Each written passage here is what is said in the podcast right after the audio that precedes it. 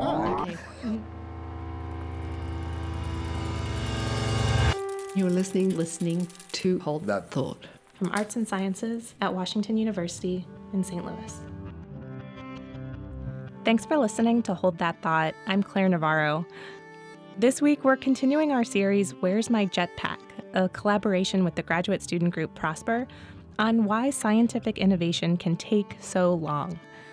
For today's episode, graduate student Lamise Eldasuki wanted to find out more about how barriers between the social sciences, like psychology, and the life and physical sciences, like physics or chemistry, affect innovation.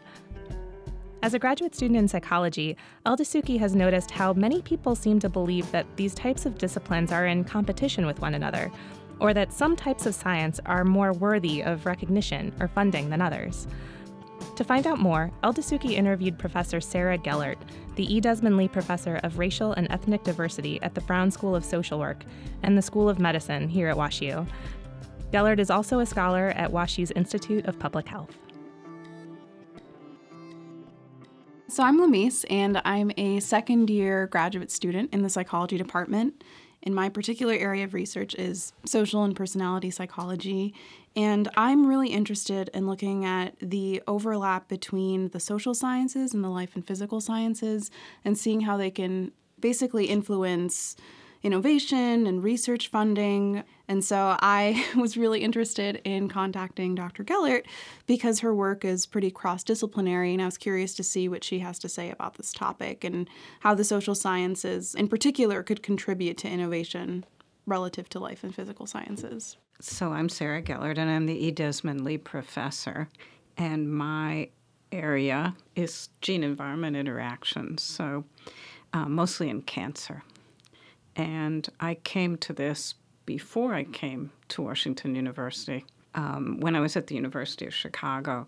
And we um, obtained funding from the National Cancer Institute and the National Institute of Environmental Health Sciences, which is two very different parts of the National Institutes of Health to try to understand disparities by bringing together a team of basic scientists and social scientists and behavioral scientists and um, I, at first, balked at the idea and wondered why they want me, wanted me to be principal investigator. But then I really began to understand how it allows us, by working together, to answer questions that have previously not been answered.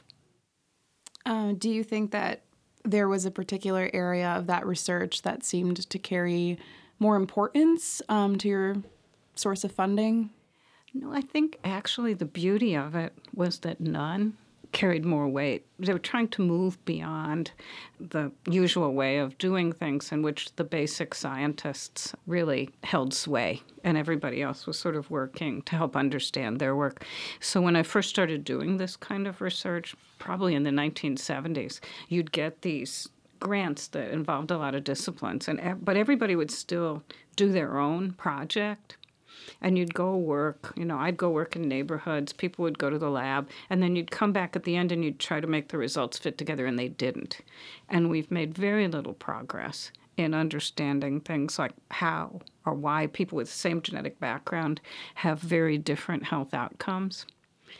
So, in this particular approach, we wanted to know how the social environment predisposes African American women to higher rates of mortality from breast cancer. And the nice thing is that everybody, the basic scientists too, also were clinicians. And they knew that even with the best treatment for breast cancer, there'd still be differences because they didn't know why, but they could tell that the social environment had something to do with it. And so we came up with a, an approach, a model going from the social environment to genes that involved all of us. And that's actually what did it. You, if you are part of, you're answering the same question, you kind of realize that you're dependent on the others. So even even the chair of surgical pathology who is involved, when I would talk about neighborhoods, he would sort of be on the edge of his seat. And I thought, what a polite man. He's so polite. You know, he's just being very nice to me. And finally, I asked him, and he said, No, Sarah, it's not that. It's that for 30 years, I've looked at women with breast cancer through their cells, through a microscope, and I wondered almost every day what the rest of their lives were like. So that sort of brought people together. And I think if you can find a shared question and figure out how each person, each discipline can make the other look better and help them answer the questions that are driving them, that's what brings down some of the barriers. So, given that different members of your team took different approaches, where, for instance, you mentioned some would go to the lab and others would go to yeah. communities, what was, I guess, the result of that? So, was the goal of people who went to the lab to create some kind of product, some kind of vaccine, medication, whereas uh, people who went to the communities, for instance, were just collecting really important information? In the past. But in this particular project, we were trying to understand how living in impoverished neighborhoods gets under the skin, so to speak, to uh, predispose lower socioeconomic status, and in our case, African American women on the south side of Chicago, to a more aggressive form of breast cancer that has half the survival. So, in that approach, we needed all of us. So, when women were given the diagnosis of breast cancer, one person went to the surgery suite and took some of the tissue that wasn't being used and um, we immediately went into the home and started interviewing those women because we wanted to see what in their lives, we wanted to understand enough about their lives to see um, what social phenomena affected their psychological functioning and got under the skin to change biology.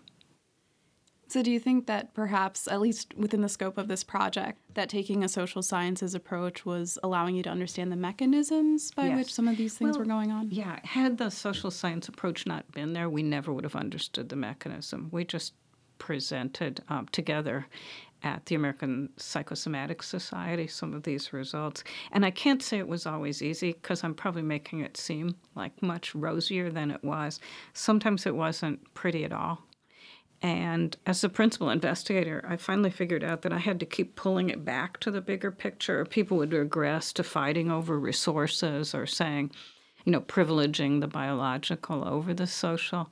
So it's kind of a struggle. And there were all sorts of things like different tenure structures and different ways of presenting at meetings, things we never really even thought about. There were like layers of differences that we kept kept encountering.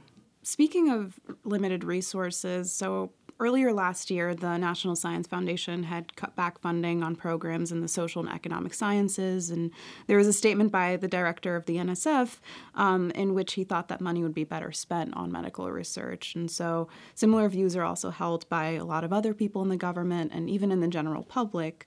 So, given that there are these different perceptions as well as limitations on funding and resources, how do you think that researchers, especially within the social sciences, should go about this? Well, you know, I think being labeled a science has always had some power associated with it. It certainly is. If you're more scientific, you're more worthy of funding. And that's certainly been the case with NSF. Um, and I think it's an enormous mistake because we haven't done as well as we'd like in improving human lives with that approach. I don't think anyone could argue it. I mean, it, part of it's never going to change. You know, people who just keep their ears closed, but dialogues usually understanding one another's science helps. How we can foster that, I don't know. But it certainly is more challenging to get funding, especially from some of the institutes and centers at the National Institutes of Health, which I know better than the National Science Foundation than, than others. Some are more forward thinking. So, do you think that one of the best ways to go about this is to be collaborating um, with people in different I think disciplines? you have to. The phenomena that we're interested in, especially I'm interested, you know, cancer disparities, um, really are very complex. And we're just realizing absolutely how complex they are, that they're multi level influences. And you can't just pull one level out and examine it. So I see that influencing science and making people, if not look toward social scientists, basic scientists not look toward social scientists, at least looking toward social variables. So um, it might be that they realize that you can't just um, sort of pick 12 factors that you think you need to sort of extract from the medical record and assume that you've captured the life experiences or the context of, of people I think probably that will be the case because I'm firmly convinced one cannot. Um, but we also, you know, when when they asked me to be principal investigator of the center, I thought, oh no, I mean, I can't do this. I'm just, you know, a social scientist, and it was interesting that they saw my worth more than I did in some sense. I mean, they really didn't understand. They kept calling me a sociologist when I wasn't, but they did. Actually, what I had to realize that um, working with community members or understanding community or interviewing people to some basic scientists was kind of rocket science for for lack of a better term. And I thought what they were doing was much more, I don't know, weighty. So it took me a long time to sort of realize my own worth. And when, when, we used, when I used to have to present what the whole center was doing uh, at NIH, I would be in front of the mirror in the hotel, like pronouncing the words. And finally, I got past that. What was important was that everybody could tell the shared story and then go into depth in what they did. I, I do see it as changing, not fast enough by any means, not fast enough. What do you think might be causing some of that resistance? Do you think it's that a lot of the variables that social scientists are studying are just more difficult to see and more difficult to understand? That's certainly part of it. So, you know, sort of measuring length, measuring temperature is a lot more precise and objective than measuring things like aggression or love. It's true. But um, there are many, many things. I, I, serve on the board of scientific counselors at the National Human Genome Research Institute at NIH, which is an advisory group, and I'm the social scientist. Um, it, we're realizing that there's not quite as much precision in genetics and genomics as, as we think, especially when you bring it from, into genomics from genetics. So that's a myth that needs to be shattered. So, do you think that perhaps um, that people who are in the social sciences should be trying to emulate people who are in the life and physical sciences to get that level of precision? I don't think you change your core values and your core methods to get that precision. We always need to be, everyone needs to be more precise. But to change what's important and not measure, to, to measure something that's more, can be measured more objectively instead of something that you know is important, that's um, maybe a little less objective would be a huge mistake. I, I was coming from this, or I was coming to this by thinking about how when you're in a field that does technology, for instance, you end up with like a technological product, and so mm-hmm. people are convinced of its value. But a lot of the times in my research, I don't get a direct product. I just I keep publishing in papers, and people yeah, will yeah. use my information to do their own form of innovation. But seeing that direct result is I think kind of difficult yeah, sometimes in the social sciences. But it, it's a different phenomenon. I think innovation might not be. It's sort of like basic science is tangible. Mm-hmm. Biological science and social science isn't. So maybe the innovations are more tangible, and they've they've shaped how we define what an innovation is. But I think now a big issue is now that we know that the social environment shapes you know, the genome. How do you measure social environmental variables? So I think one way that social scientists can be innovative is to help figure out how to do this without reducing it. You know what you mentioned earlier about making it sort of recreating ourselves in the image of a biological scientist, which we don't want to do, but helping to come up with products or maybe tools for how to measure social variables. And um, you know getting at what instruments might work with what groups with whom uh, a scientist is working that's very very important. I did a project on premenstrual dysphoric disorder which was a very controversial diagnosis. Um, and I don't think of myself as a social scientist as having products, but I was approached by a venture capitalist who wanted to use the survey I did because he wanted to adapt it so that physicians could use it to make the diagnosis more precisely. And I had to sort of change my thinking about myself as an innovator in that sense. So I think of what we do primarily is innovation in terms of ideas. And um, ideas maybe are not considered products because the way we've talked about innovation is more from, from business and products and things you can touch. So perhaps trying to reshape just what we mean by innovation. I'm bringing that up because um, I've read in a lot of psychology papers that, at least within psychology, uh, there are a lot of people who try to become more scientific, and the best way to become more scientific and to be on the equal, the same equal footing as life and physical science is to become more quantitative and become more precise. And uh, it seems like some of the value of social sciences is kind of lost in that endeavor. Some of it is just lack of understanding. So I was invited to an advisory panel at National Institutes of Health in 2005, 2006, and it was to bring together um, social scientists and geneticists to try to get at how to understand how the environment shapes genes. And um, a high ranking person from NIH said, you know, if only we could measure these social variables with the same precision we can measure um, the, the more basic science. We'd really have it made. I mean, all we've really got, he said, was socioeconomic status. You know, that's all we've got in our, our shelf. And uh, another person on the panel who is an anthropologist and a human geneticist said, Oh, wait a minute, I'm kind of in between these two. And I have to say, when I look one direction and look at the other, I don't see a great deal more precision in one than the other. That some of that is, is, is a myth. So um, I think we in the social sciences have to be careful not just to complain, but to really try to let people know what we do and why it's important and how it can help. And there are always going to be people who are hard to convince, who are holding on to their territory, you know, and those I think we just have to sort of move around. Uh, so, given that we can't exactly convince everyone, though, how do you think um, people might go around you know that that war that tends to be brought up between social sciences and life and physical sciences. So, for instance, there have been a lot of pieces lately that have been published in major news outlets like the New York Times, the LA Times, and the Huffington Post. And, like, they're not just opinion pieces, but they're written by people who actually do research in those mm-hmm. fields, and yet they still hold those perceptions. As I said, I do think it's changing. And I think it tends to not be younger scientists to do that in my in my humble experience. So I think we just need to write back. You know, we need to write our own pieces.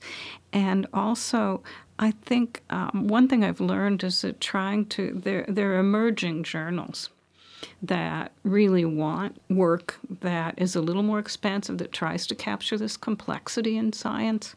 And I think um, not tunneling into our own disciplinary journals entirely, but trying to, to publish more broadly and show the precision with which we're able to work is important. I don't I'm usually not the world's biggest optimist. I know I sound like it now, but maybe I just need to believe this. Because I, I work in health disparities. I am firmly convinced that we have to work together to understand disparities, the roots of disparities, from cells to society. One alone isn't going to do it. An example is um, that we talk about access to care, and we certainly know that access to care is important, but through work that we did earlier and, and with colleagues at other institutions, we found that actually, in terms of mammography screening, access wasn't as much an issue in um, less affluent areas, neighborhoods of Chicago, but the quality of the mammography was poor. So we had looked at how ancestry can really uh, predispose women to an earlier form of breast cancer that's more lethal, the basal form, basal type of breast cancer. And it occurred to me that when you put these two levels together, you're really at a better understanding because if women are predisposed to an earlier form of breast cancer that's more aggressive and they live in neighborhoods where there's poor mammography. That's like a perfect storm. And if you looked at one or the other, you wouldn't understand the picture completely, nor would you be able to come up with solutions. Uh, as a so I'm getting the sense that it one of the best ways to basically approach approach these issues is to be working with people um, from multiple disciplines. And as a graduate student, how would you recommend that I go about doing that? Given that I'm still trying to figure out my own niche. Mm-hmm. And I, in particular, have limited resources. So. That's a very good question. So um, we, we we have a training program in prevention sciences, a postdoctoral training program, just as an example. And this is an ideal. I think it's not. You don't see it everywhere, but we bring people who've trained in very different disciplines. So from economics to rural sociology to reproductive biology um, into the same program, and they train together. And we do things, so certainly they've trained in their own disciplines, right? You've got to know your own discipline well. But they come together for a journal club, and we say, we take a topic like stress, and we say, bring in what you think is the best empirical article on stress from your discipline. And then we put them all on the table and say, well, if this is stress from your discipline and this is stress, what's stress? And it causes them to think more broadly. So if there's a way of getting at those opportunities, and I know that administration at WashU talks about getting bridging disciplines, that's a good way of doing it. Just stay in your root discipline, but try to seek out experiences for the research questions that are driving you. There may be other people on campus in other disciplines. Who are just perhaps studying it in a different way. Yeah, from a slightly different perspective. Thank you for that advice.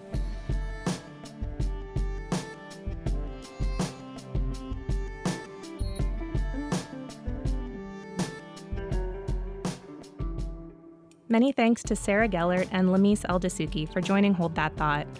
For many more ideas to explore, including more from Hold That Thought's collaboration with Prosper, please visit holdthatthought.wustl.edu. You can also find Hold That Thought on Facebook and Twitter.